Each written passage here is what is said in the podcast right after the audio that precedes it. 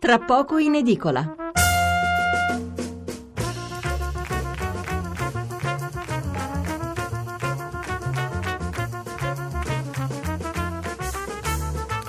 Buonasera da Stefano Mensurati e benvenuti all'ascolto di Tra poco in edicola, la rassegna stampa notturna di Radio 1. 800 050 001, il numero verde per intervenire in diretta.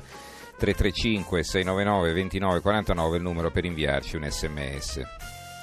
La politica con qualche schermaglia prefestiva in attesa delle consultazioni al Quirinale della prossima settimana, l'espulsione da Mosca di 150 diplomatici occidentali e poi la nuova operazione antiterrorismo partita da Latina con ramificazioni a Roma e in Campania. Queste le tre notizie più titolate sui giornali di domani, titoli anche sull'imprenditore italiano sparito alcuni giorni fa in Turchia e ritrovato morto, e poi sulla scomparsa dell'allenatore di calcio Mondonico. Veniamo alla nostra scaletta di questa sera. Allora, lo dicevamo ieri, non passa giorno che non arrivi una notizia sul fronte della lotta al terrorismo buone notizie, non c'è dubbio, ma che contribuiscono ad aprirci gli occhi sul pericolo che stiamo realmente correndo. Fra poco quindi un approfondimento sull'operazione condotta in centro Italia.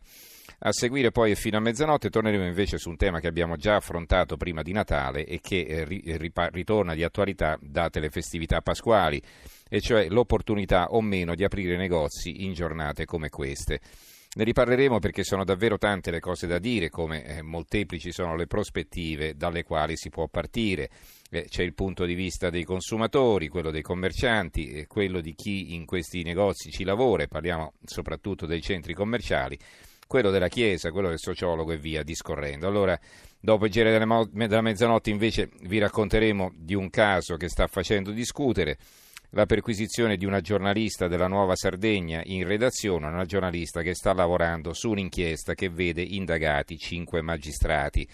Qual è il confine tra un accertamento di polizia e una ritorsione, un abuso di potere?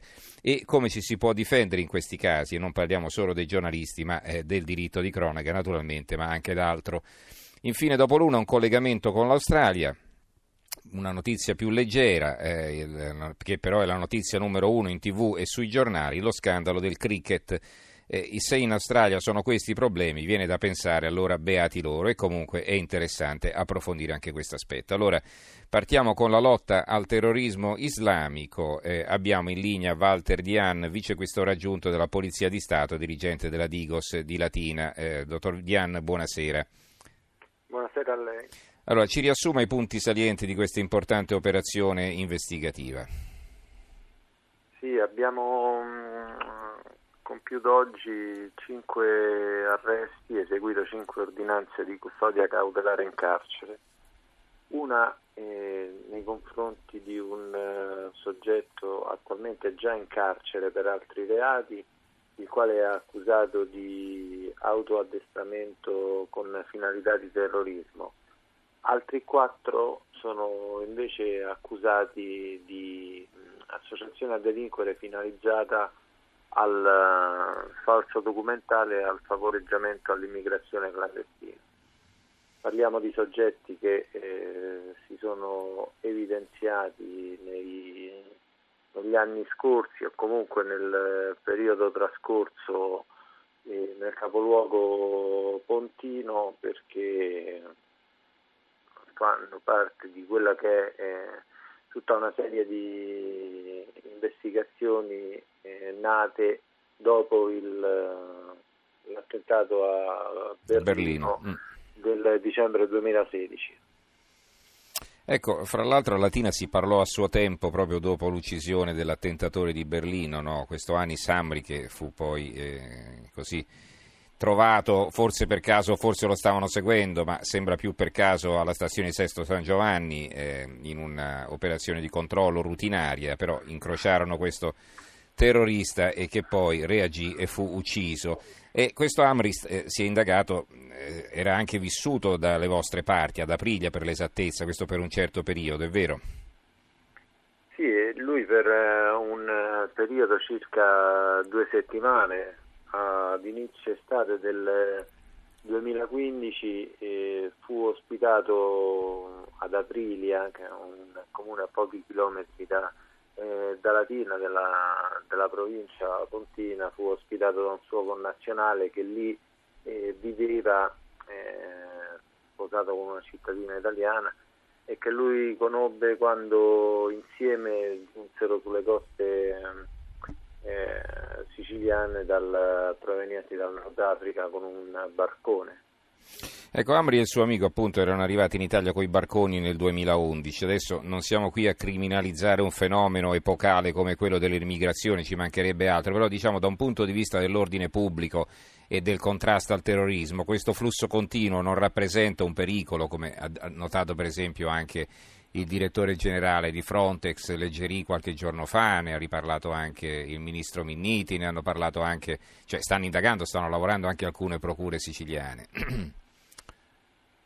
sicuramente eh, è uno dei canali eh, su cui quello del, dell'immigrazione attraverso il, il Mar di Sicilia, il flusso verso i paesi eh, dell'Europa è, attraverso quel passaggio lì è uno dei, eh, dire, dei canali di immigrazione che eh, necessitano di un, di un, controllo anche da parte eh, delle forze di polizia, anche da un punto di vista di contrasto all'estremismo e al terrorismo, che è un po' quello che fa mh, eh, sistematicamente, in questo caso la Polizia di Stato, comunque le forze di polizia in genere. Quanto erano pericolosi questi soggetti? Guardi, il, eh, il, punto è questo, eh, il, eh, il, soggetto che noi arrestiamo per autoaddestramento sicuramente ha evidenziato nel corso delle attività di indagini un profilo di elevata radicalizzazione e quindi di, di pericolosità. Parliamo di un uh, soggetto quale era solito consultare sistematicamente eh, fonti aperte su internet, eh, ma anche il eh, cosiddetto deep web alla ricerca di materiale eh, d'area, quindi di, eh, di materiale che eh, propugna il... Ecco, però è importante capire che, che, non era solo propaganda, ma loro cer- esatto. cercava anche, che ne so, informazioni sull'uso delle armi, su come si prepara un attentato, cose di questo tipo, insomma, esatto. no? ci stavo arrivando a questo punto che sì. al di là del materiale di, di propaganda per il Daesh eh, sono stati eh, rinvenuti, e quello è l'elemento caratterizzante del reato che gli è stato contestato, tutta una serie di informazioni che egli cercava ossessivamente in merito a come ad esempio si altera un'arma, come si, è, si può raggiungere una elevata capacità offensiva per armi che ad esempio sono in libera vendita ma che possono essere modificate e creare un uh, pericolo eh, per quanto riguarda l'incolumità pubblica, si informava su come poter eh, eh, acquistare anche dei mezzi e modificare dei mezzi pesanti di strada,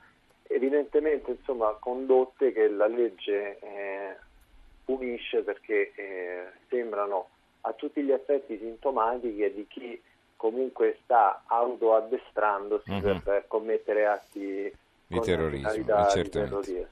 Senta, un'ultima domanda, spesso si procede a espulsioni, allora lo chiedo all'esperto, eh, lei condivide in generale questa misura perché in realtà non si tratta di una vera restrizione, nella migliore delle ipotesi il soggetto va a fare danni da altre parti, nella peggiore invece rientra in Italia quando vuole perché sappiamo bene quanto le frontiere sono permeabili. Allora, come mai eh, si ricorre spesso a questa misura o, e quanto è giustificata? Prego.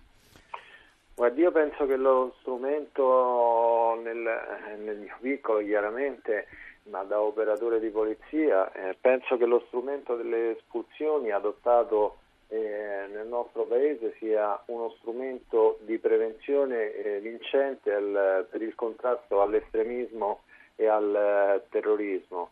In particolare eh, la nostra normativa permette eh, con eh, l'espulsione a firma del Ministro per motivi di sicurezza dello Stato di allontanare dal, dal nostro Paese quei soggetti che per il loro comportamento, le loro idee radicali eh, rappresentano un oggettivo problema per eh, l'incolumità pubblica e per la sicurezza del nostro Paese. Quindi eh, credo che eh, ma, eh, l'esperienza di questi anni sta lì a testimoniarlo, pre- eh, penso che sia e fino a questo momento abbia rappresentato uno strumento vincente nel contrasto al radicalismo, all'estremismo e al terrorismo. Benissimo, allora ringraziamo Walter Dian, vice questore aggiunto della Polizia di Stato, dirigente della Digos e della Questura di Latina. Grazie dottor Grazie Dian, grazie, Grazie buonanotte.